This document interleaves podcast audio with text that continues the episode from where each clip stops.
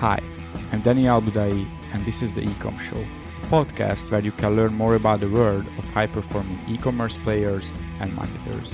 The show is brought to you by the team of Budai Media. Let's grow your e commerce business together.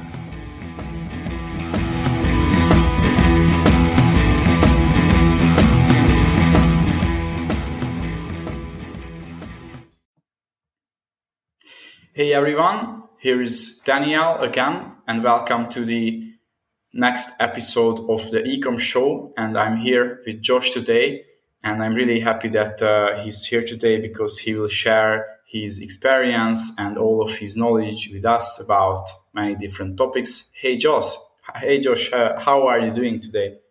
I'm doing I'm doing well. I'm doing really awesome. How are you doing? Very well, very well. This is this is uh, my last program today before going to the gym. So so yeah.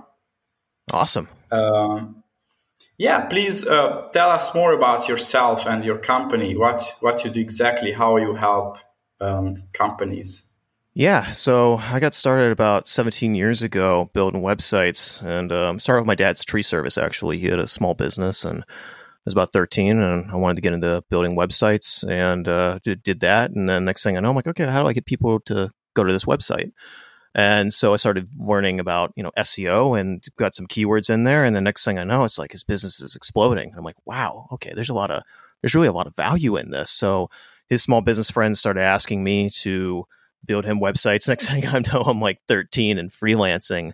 And, uh, that just kind of started from there. And then I, you know, I started getting into uh, affiliate marketing. I'm like, hey, I, am building these websites. How do I make you know my own websites? I started making my own websites. How do I make money off of it? So started doing um, you know affiliate marketing and and building that up. And I got into ecom and a bunch of stuff. I did that for many years, and then kind of burnt out on that. And was like, I want to start working with more of those you know businesses like my dad's again. So I started an agency and I did that for about three years, and then we merged with another local agency, and things just exploded from there. Um, we were doing, you know, we were we were we were we won a lot of awards. We got to work with like really cool, uh, really cool teams. Um, got to got to really do some really cool, impactful work. Uh, but also, like I I was working 100 plus hour weeks, and I I just kind of burnt out and uh, decided to exit the the business and buy an RV and just kind of travel the country for two years here in the United States, and it was awesome. Um, but then, you know, I, I from there wanted to try something else. Um, so I, I started consulting. I, I just kind of did it as an experiment when I was on the road working with some some of my some of my colleagues that I could help out, and I really enjoyed it. And so after about two years of that, uh, I've of uh, being on the road, I'm like, all right, I want to, I kind of want a mission. I want something. I want to tr- try and solve a, a real issue. Mm-hmm. And I started thinking about with the agency, like, why did that not work? You know, why, why, why, what, what about that didn't work? Both from from a standpoint of operating the business, but also like with the work that we we're doing with our clients. Because I, one of the things about the agency life is that you you work with uh, so many different clients and you're spread very very thin. So we we you know a lot of our clients were very happy with the work we were doing but i always feel like we could do we could have done more. And so i started thinking about what was that more? You know what what if we if there if we had a different model where instead of you know scale scale scaling and having you know the, the issue with the agency model is that you know you you you have to be pretty spread thin for cash flow. Most agencies they operate on a 10 to 15 percent profit margin, and you got about a 20 percent churn rate. Uh, so you got to constantly get projects in, and you got to constantly do whatever. So the consulting model was really interesting to me because you didn't have those bottlenecks. You could have a lean team of people, or even just do it yourself, and and get really deep in with these brands and these companies, and really truly understand their problems. And one of the the, the really interesting things about the agency life was I got to work with hundreds and hundreds of different businesses and all different types of industries, and I started seeing a lot of very consistent uh, issues time and time again. And some of these issues, you know, like in you know, if they were a manufacturing company, they had solutions and it was kind of everybody in the industry kind of knew what those solutions were but then if you were you know ecom or you were in the financial wealth management sector or you were you know one of these other industries they had no idea that there were solutions out there mm-hmm. And I think a lot of these people thought they were like industry specific solutions, but they weren't. It, it, it was just applying it in different ways. And so, I, so when I started consulting and I got really deep into these organizations, all levels of it, whereas with the agency, you know, you're usually just working with mm-hmm. the CEO, founder, CMO, whatever.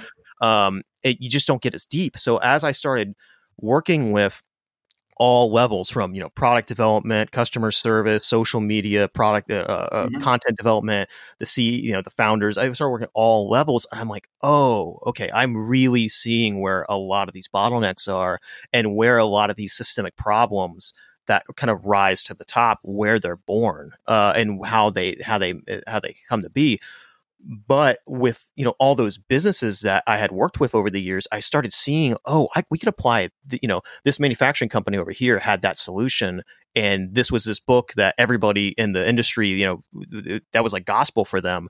Uh, I gave that to the team, and I'm like, hey, let's let's implement this stuff, and it was working, and that just kept happening time and time and time and time again. Mm-hmm. And I think it's one of those things where it's just like people you know, like for example, with an ecom, they tend to look for inspiration and answers within ecom, but usually there's completely other industries out there that have solutions to the problems that they're dealing with. Mm-hmm. So that's kind of one of the unique things that we've been working on is how can we take all these best practices, you know, almost like a DJ, how can we take all the various elements from all these different industries and business types and business models and make them come together into this kind of holistic framework and be better than the sum of its parts.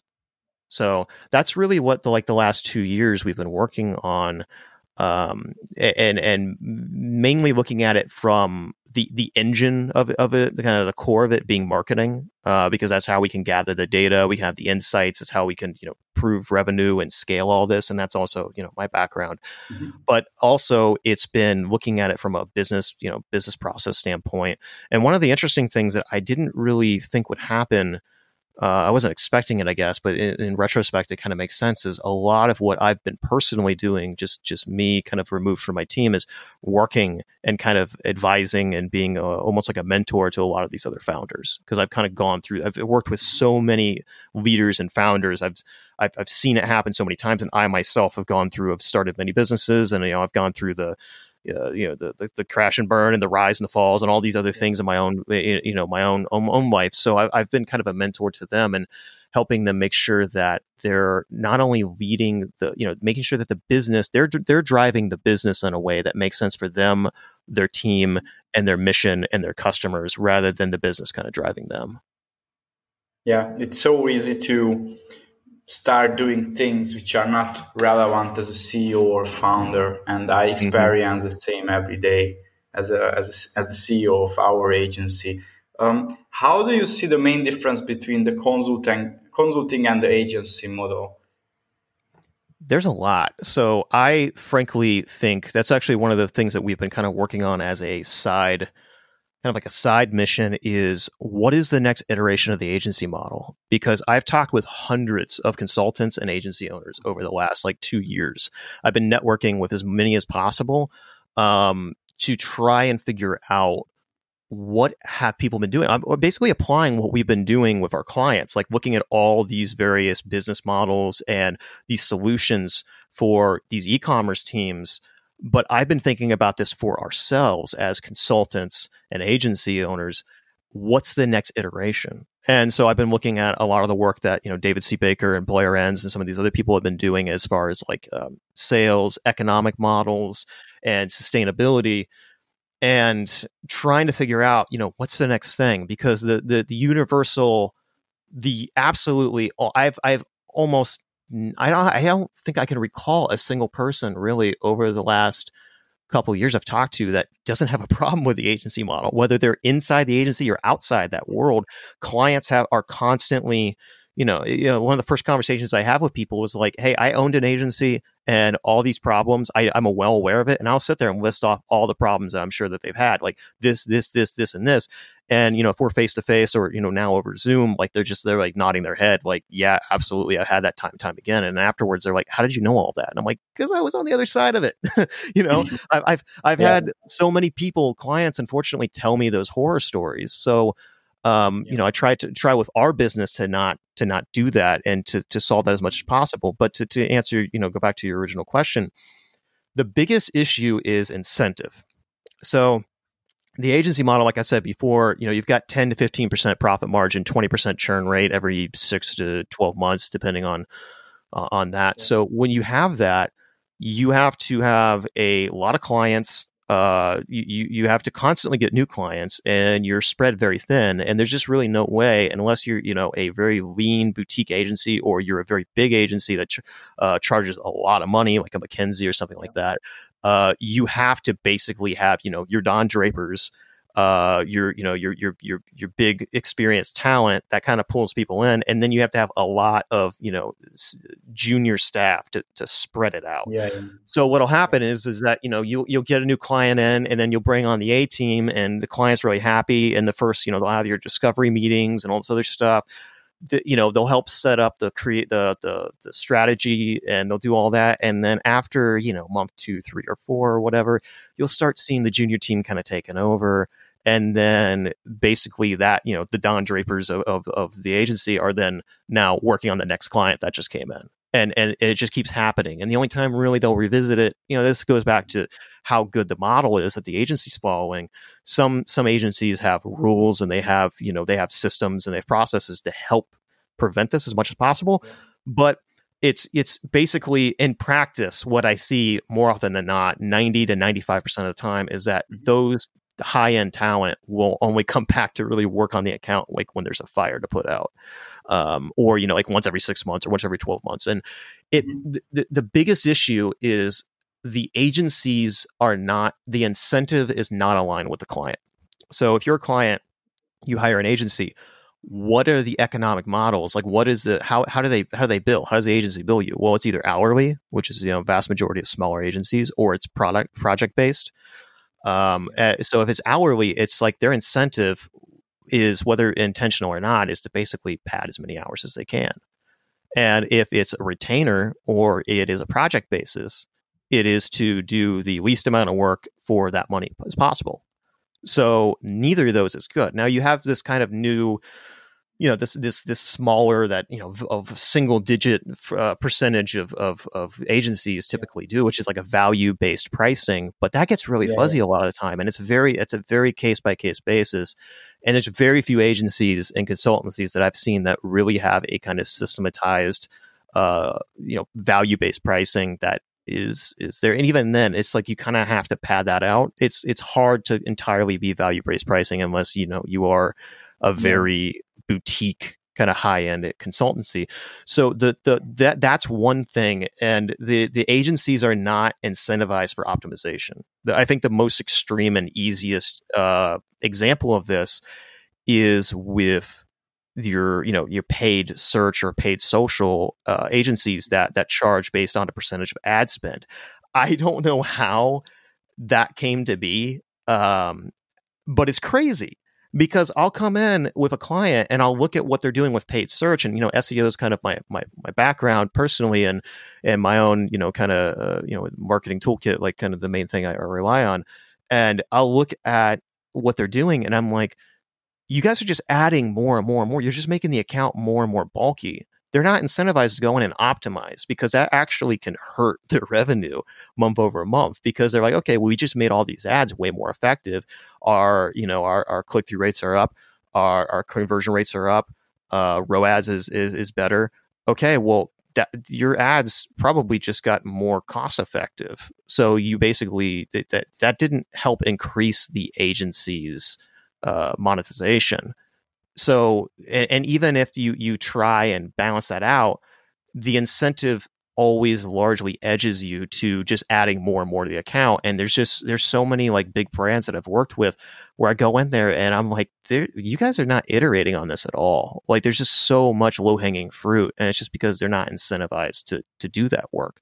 And you could apply that to almost everything about the agency model. Whereas the consulting model, which don't get me wrong, the consulting model also can have a lot of the same issues. But why I like the consulting model is because they are incentivized to come in and make your team better not necessarily reliant on them. And that can happen in the consulting model for sure. But as an actual model itself, they are coming in and advising and trying to make your team better and empower what you're doing. And by doing that, um, and having more of a focus on your in-house team and in-house capabilities, that is kind of the tie that raises all ships. And your in-house team can be incentivized for optimization rather than just kind of grow, grow, grow, scale, scale, scale. Yeah, makes sense. Yeah, in the last few episodes with other guests, we talked about this topic, and it's a, it's a very interesting topic. Personally, in our agency, um, I, I, really like both models, and I try to kind of um, you know coming up with a hybrid model.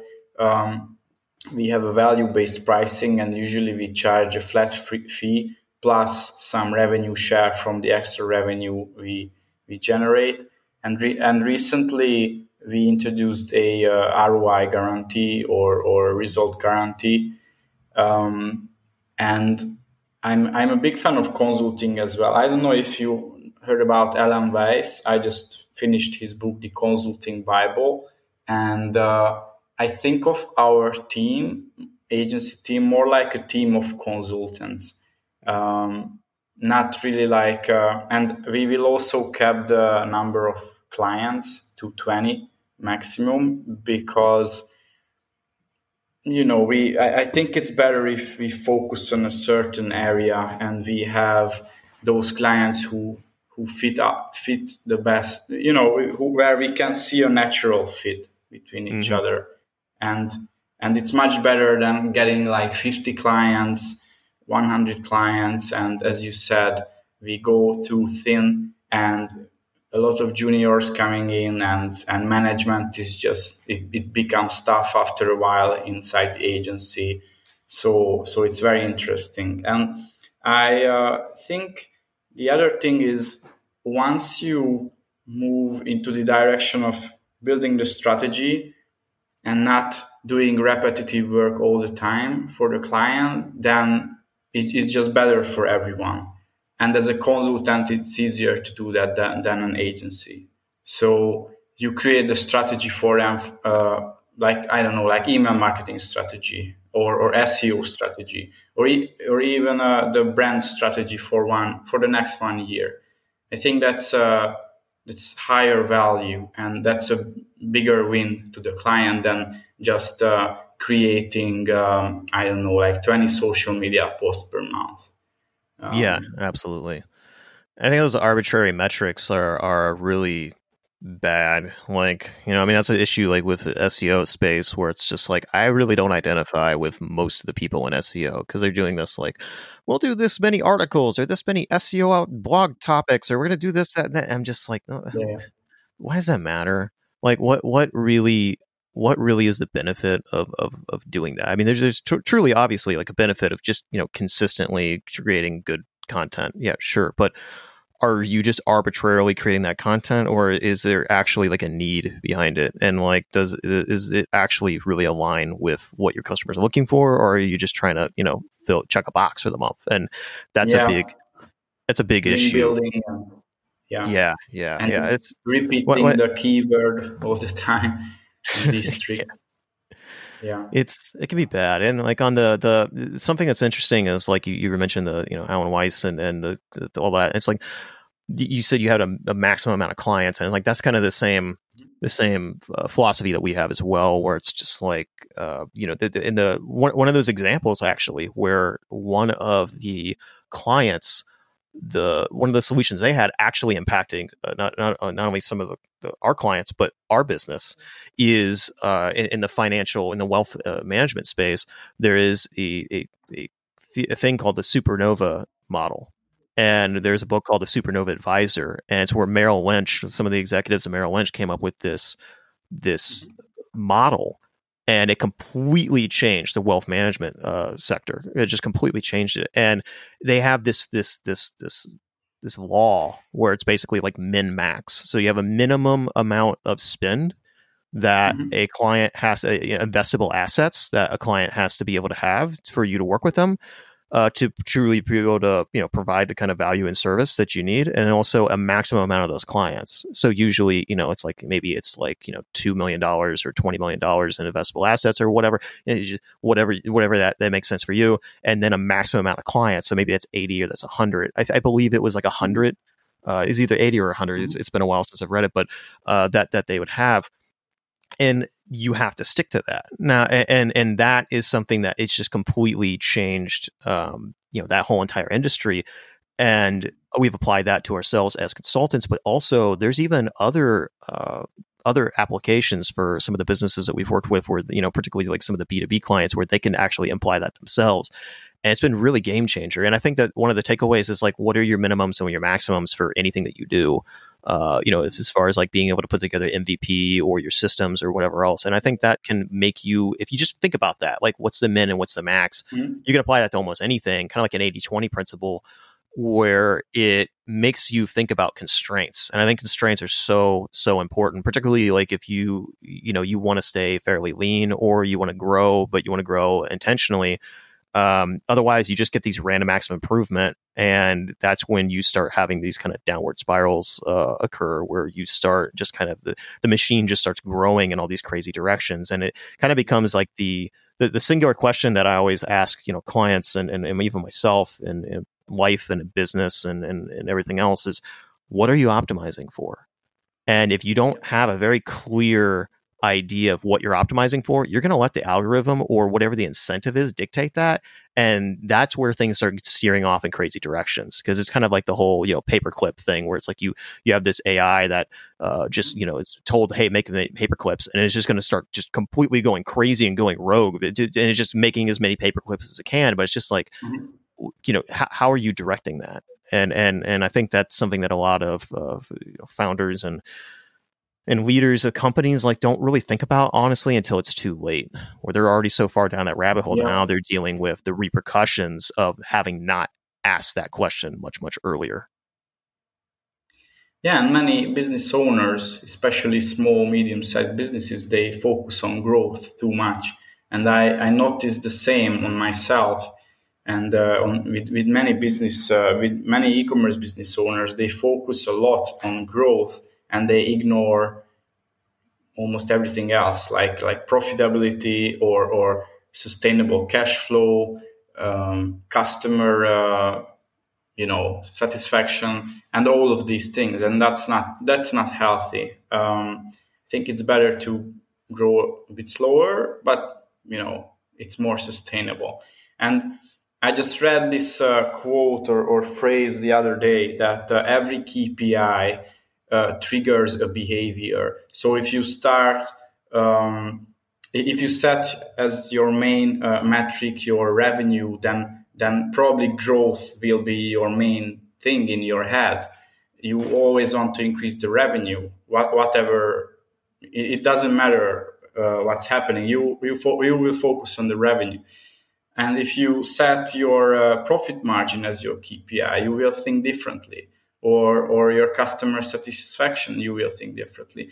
Just uh, last week we changed our main kpi and uh, our main kpi from now on will be the extra revenue we generate for clients. So we we changed that and i think it will shift our focus as well.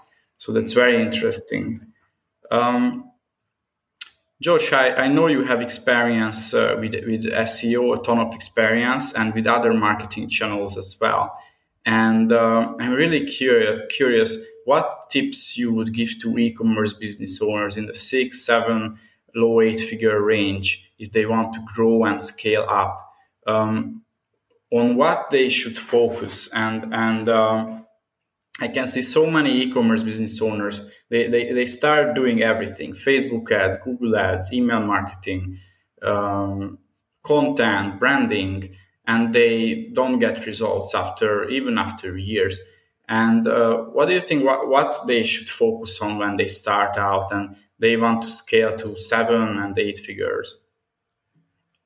Yeah, yeah. So I, I, I, see a lot of the same things with, with, with our clients and in the industry as a whole as well. Um, you know, we, we have the this this concept of blind spots and opportunities, and they're they're kind of two sides of the same coin. So a blind spot is essentially your own strategic blind spots within your organization. What are the gaps in your strategy and in your execution and in your team? And then an opportunity is kind of the flip side of that, uh, the offensive side for your competitors. So, like for example, if you know you have a you know a company that is your competitor and they're kind of like the next level up from where you're at, and you're like, hey, that's where we want to be, and maybe on the more aggressive side, like we want to take them down and take their place. Um, you can look at what are their blind spots, and those blind spots become your strategic opportunities. Now, it's also important to note that your blind spots are your competitors' opportunities as well. And that's something that that defensive concept is something that a lot of founders they're so focused on grow, grow, grow, scale, scale, scale. They don't think about their own blind spots and how that can be the kind of you know uh, death by a thousand cuts that not only will kind of be self actualizing within their organization and start taking them down, but also how that can be an opportunity for their competitors to kind of to leverage that. And I'm seeing this a lot with the situation with COVID right now.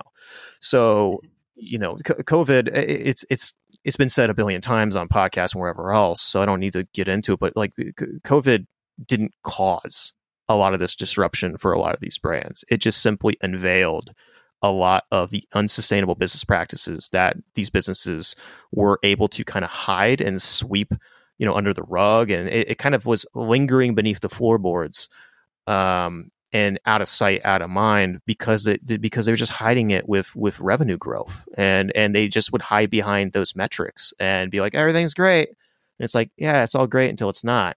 And right now it's not. So an example of that is let's say, you know, like a lot of ecom companies, they scaled very heavily with paid social. Well, what happened when COVID dropped? A lot of people saw their engagement go down, they saw sales go down, they saw everything go down. But what about your competitor who is maybe at the same kind of level that you're at, but they invested much more heavily into SEO, organic, and more community based efforts? Like, like for example, let's say they had a strong, uh, you know, a strong kind of community that they were kind of cultivating on Reddit or something like that. Well, they have all these additional channels now that is helping support them. And they're not as reliant on those individual channels. So when you're struggling with your ROAS, with your paid social, for example, well, you know, your, your competitor might be as well. They might be struggling on that same channel just as you are. But the difference is now they have SEO and they have all these other channels that are now kind of uh, keeping them steady and afloat. And that's not just, okay, well, yeah, they got some more sales. That's you're not going to see the effects of that for many, many, many months, truly. Because yeah. the thing is, is that it's not just you have a deficit of sales, it's that you have a deficit of sales and your competitors have a surplus over you right now. So, what is the compound interest of your competitors having those increased sales and making further gains when you're just struggling to keep afloat. Well, again, you're not going to see those effects until six months, 12 months down the line. And it's huge. So if there was a gap between you, like let's say you were playing, they were playing catch up to you, well, they just caught up.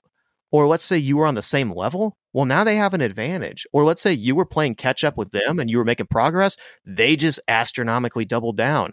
And that's something that, again, not thinking about it in terms of blind spots and opportunities.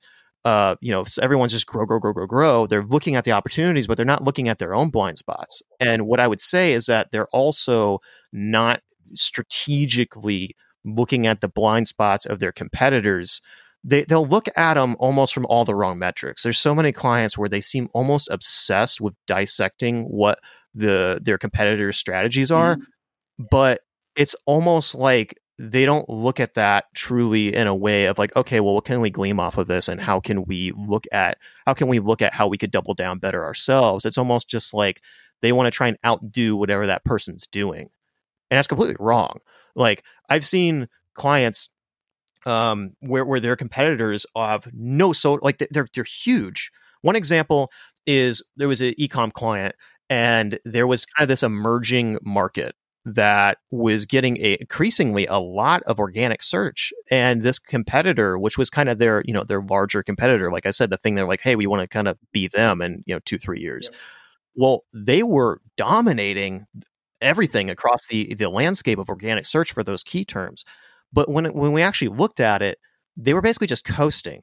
Like they were completely uh dominated that their content was not good uh, from an SEO, from a technical SEO perspective, there's a lot of things they weren't doing well. And the only reason why they were really dominating for that is because they were an authoritative brand with a lot of backlinks, and they all the other competitors in that space were terrible. They were small little brands that really didn't have like a, a good backlink profile. They didn't have a lot of authority. Their content was horribly unoptimized and they just really they, their UX was terrible. So I'm sure the bounce rate was very high on those terms because it just looked scammy. They looked like they were just you know drop shipping sites basically. Yeah. So they're like, okay, well that brand owns that. We don't want to do that. And it's just like, no, no, that is an opportunity right there where it's like you guys uh, have you can compete on authority. They're more authoritative than you, but if everything else, you have a better UX. You you can dial in the content you can like the, the the the page that was ranking for the highest term, for example, was literally just like a, a header and then mm-hmm. just products.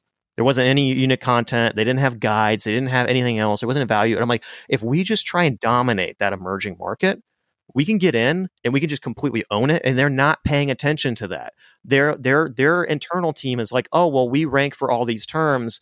We're fine and you could tell because like uh, you could look at what the, where they were investing their time and their effort to and it was just trying to grow grow grow grow grow.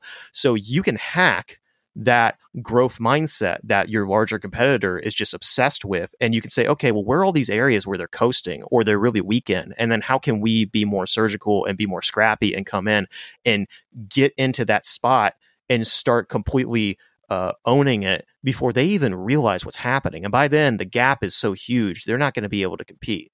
And and yeah. it was very very effective for them. They completely own that market now. And also, what's interesting is that some of those other brands that were kind of you know scrappy and and not uh, in, a, in, a, bad way, like not very good, they've started kind of getting better and better. But we now have a leg up over them, and we're going to keep that leg up over them. Whereas that uh, that bigger brand, like they're just still coasting, and like they're now on the bottom of page one for a lot of those terms. So that's just kind of one one example of of how you can kind of uh, you know leverage those strategic blind spots and opportunities in, in a very tactical and simple way uh, another example and how we actually found that opportunity was they had not been doing a lot of non-branded organic uh, sorry paid search. They had tested it with an agency it hadn't really gone very well and so they just said okay well that's really not for us we're going to put our, our marketing dollars somewhere else. So we did this kind of uh, strategic test and we we did about fifty thousand dollars in revenue, or sorry, fifty thousand dollars in ad spend, and that ended up equating to several million dollars in increased revenue over the next quarter. Because we did we did it very holistically and we just tried to test okay what's mm. working what's not working. And while we were doing that then this is really key they there was a lot of assumptions with their brand messaging that they just kind of had. They were they were just they were about seven eight years old i believe and they had kind of this this you know they felt like they had their messaging pretty down and when i came in i'm like okay well why are you guys using that? And they're like well it just seems to work. That's what we're doing. And i'm like yeah but do you have the data on that? Have you tested other things? And when i started and this is this kind of goes back to the the scaling issues that a lot of these companies deal with is that they had just been kind of iterating and just kind of they had just been uh, basically random acts of improvement and just kind of growing uh, and, and just building and building and building, where their messaging was kind of all over the place, and they had kind of one main message, but they had all these sub points where there were so many that when I would ask people in the company for this specific example, like what what was this company to them, I got different answers every single time, and I was like, okay, we got to test this. So what we did was like kind of look through all their brand messaging, all their positioning documents, uh, all of their polling and surveys they did with their clients. I had polled all their employees. Uh, we had looked through how a lot of people in social media and influencers were describing them, and we basically narrowed it down to about 18 different concepts, and then we picked four main buckets to kind of test. And we used the paid search data to be able to do this this kind of holistic messaging brand messaging test and test it out with uh, what you know what was actually moving the needle and we did this across all their branded as well, which was you know astronomically higher the, then that we have you know millions and millions of impressions to the point where this is statistically significant. And what we found was that the their their main kind of control messaging was actually vastly weaker than some of the other messaging that some of the other people have been using within the company, but wasn't really ever given the time of day to be to, to perhaps be kind of the lead message. And that was so the the the the VPC actually went up by almost double. What what's the compound interest of that when you apply that across all the entire brand? It was crazy. And what we also found is on a product level that varied as well. The actual messaging, the initial lens of the just the initial message that people saw, everything else being equal, n- actually changed the conversion rate by several percentage points and it was insane. And so we're like, okay, well, now that we have an idea on a product level, what is moving the needle better? What kind of messaging resonates? Now we can start iterating off of that, getting further learnings, and we can start directing the customer journey. So, like, okay, with you know men's hoodies or whatever else, uh, you know, or or or yoga pants or whatever it is, uh, you, you, we can then have that landing page be, you know, persona based around that kind of messaging. And then the email campaign that, you know, is a follow up, we can go on that and you just keep going from there. And so that was, that was, that was, that was a huge example of, mm-hmm. you know, where, where yeah, we could yeah. utilize that. Yeah. And, uh, just as a side note, as a, as a consultant or agency, and we talked about value based pricing, it's super hard to measure and predict the value of a strategic change because when you change a tactic when you change one channel like facebook ad or email marketing it's it's easier to see or you know it's easier to see what you can expect in the next few months. But when you have a strategic change when you change your branding or you get data about uh, the feedback of the customers and, and you change your brand messaging and after you change your ads your content your emails and a lot of, lot of things it's very hard to uh, predict uh, what kind of growth we can see and uh, also as you said we have a compound interest here so and it, it gets bigger and bigger after uh, months and, and years it adds up and it's very hard to predict that I think, um, what we can expect. And you know, just just um, this is the power of branding as um, as well. That um, it has a very long term effect if you really hit your your brand um, messaging. And you mentioned SEO. I'm really curious how you can use SEO to figure out what is the right brand voice and what resonates with your audience what kind of brand you should build. That's a very interesting connection between SEO and branding. Yeah, and and that's one of the big distinctions. How most people view SEO to me is very two dimensional, and I I would say probably ninety percent of, of people in the SEO industry are kind of like 10 years behind and they're they're doing this very mm-hmm. two-dimensional you know kind of uh, yeah. we're gonna and and then you've got kind of maybe like 9% of people that are thinking in seo in more 3d and they're they're a little bit more here in the now and and you know they're doing some things that are you know just a, a lot more aligned with this kind of holistic mindset but then you've got this space of the the, the fellow weirdos like myself that are much more experimental and it's almost like SEO in 4D and they're thinking about they're not even they're not constrained to what the terms like what what is the boundaries of SEO and they don't really care about that and those are the people that I love collaborating with and those are the people that uh, I think are having the highest gains right now and kind of pushing the industry forward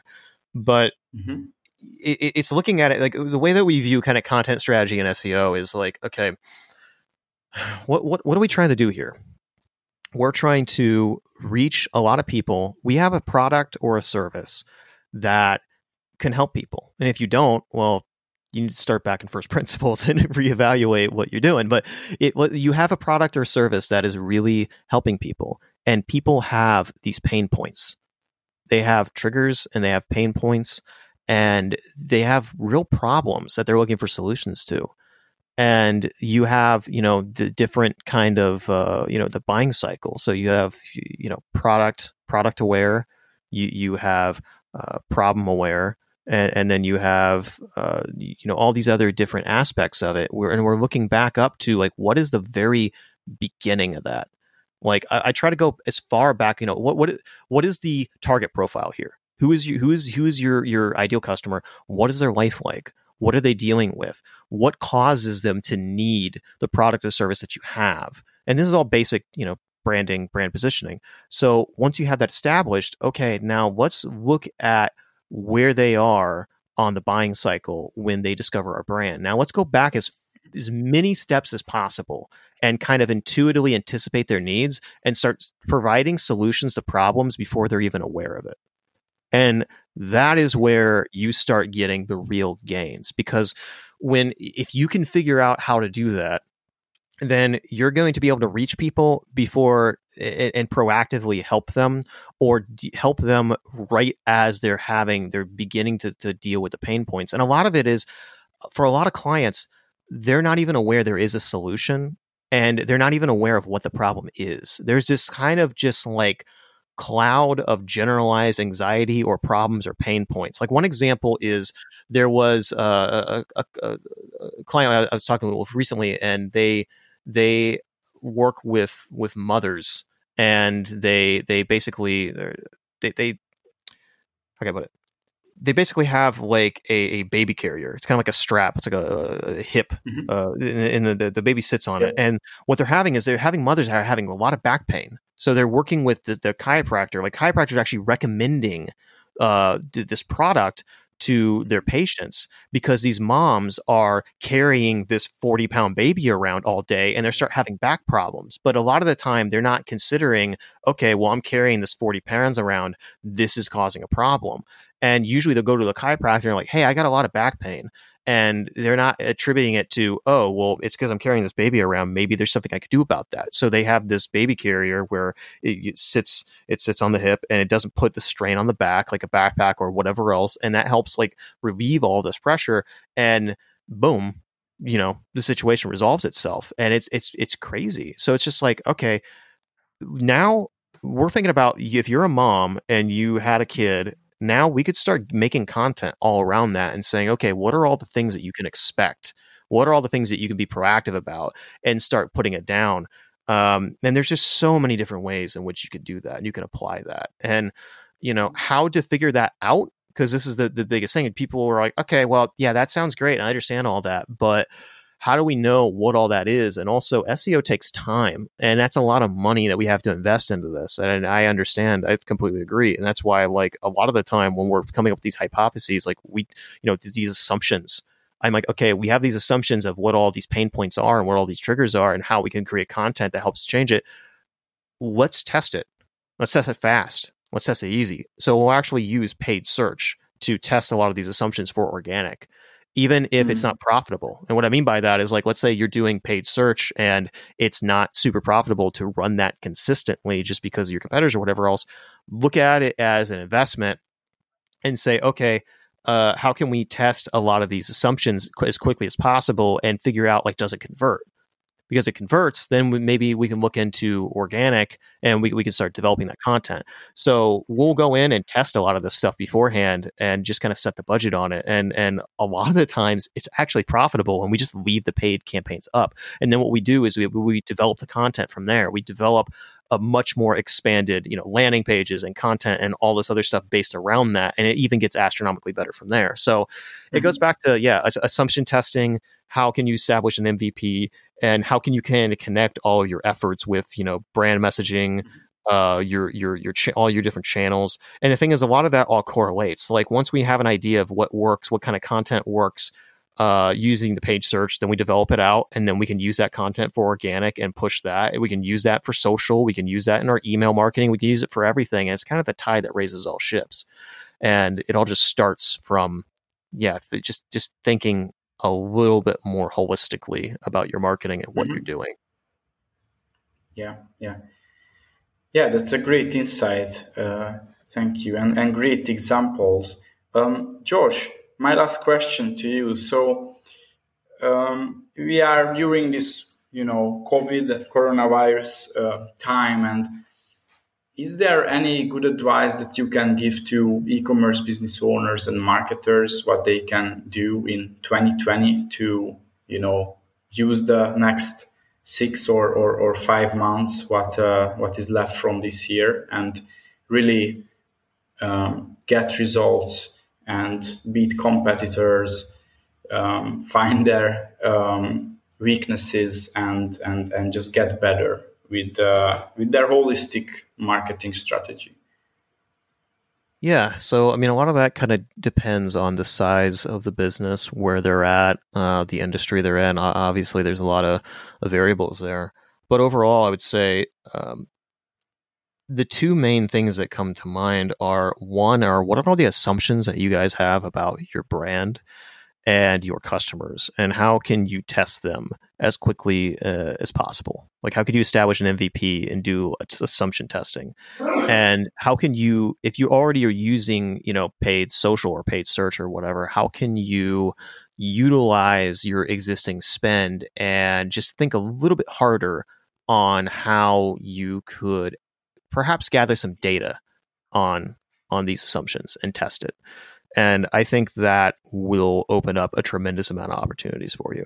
And then the second thing is how can you just gather data as a whole on your landscape, whether that's you know using search or that's you know do, doing doing whatever else. Like how can you gather some data and look at how you can make a lot of your decisions much more based on data rather than just I feel, because that is kind of the tide that, that, that raises all ships uh, with with everything within your brand. Um, a lot of turnover and a lot of demoralization I'm seeing right now because brands you know leaders are kind of panicking or thinking that they have to take some sort of divisive action and they're just saying okay we're going to do this and everybody's just like no this is really this is this is useless right now and and people are getting really really fed up with it i can't tell you how many employees you know directors or whatever else I'm talking to, and they're just kind of given these really useless OKRs that are very much so directed by fear.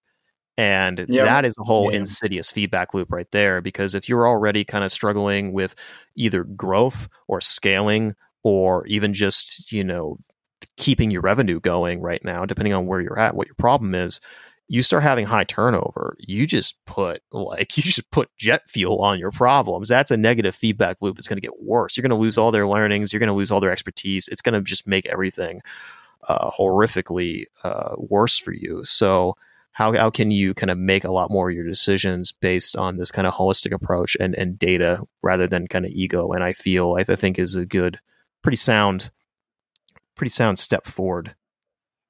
Mm-hmm. Yeah, and it ruins your culture as well at the end of the day. And uh, if you you know if someone is is driven by fear and emotions during these times, that that can even ruin your culture and your uh, relationship with your uh, with your employees, and that's that's that's that's also a huge problem. I think I can uh, I can see it. I, I could see you know CEOs firing people from the company um, because they were driven by fear. Um, yeah, and that's the that's the other part. Um, Josh, um, thanks for uh, all of your insights. I think it was a it was a great talk with you. You have a lot of experience. You are still very young, but you already have a ton of experience. Um, if anyone wants to connect with you, where they can find you, what's the best channel to find you? Yeah, just hit us up on our website, uh, purewebresults.com. You can reach out to us there, and uh, we're on LinkedIn as well. And you can kind of follow follow the journey and uh, reach out. And yeah, if anybody, if you feel like you're kind of struggling with a lot of these problems and you just need an outside perspective, uh, just just hit us up. I'm I'm happy to jump on a call with you and, and see how maybe we can we can kind of help uh, provide kind of an outside view. So yeah, it's been an absolute pleasure. Um, thank you so much, and, and look forward to talking again. Great, Josh. Uh, thank you. Um, we will put the links uh, in the description of this episode. And thanks everyone for listening to us. Every Thursday, we are coming with a new episode. Um, have a great day.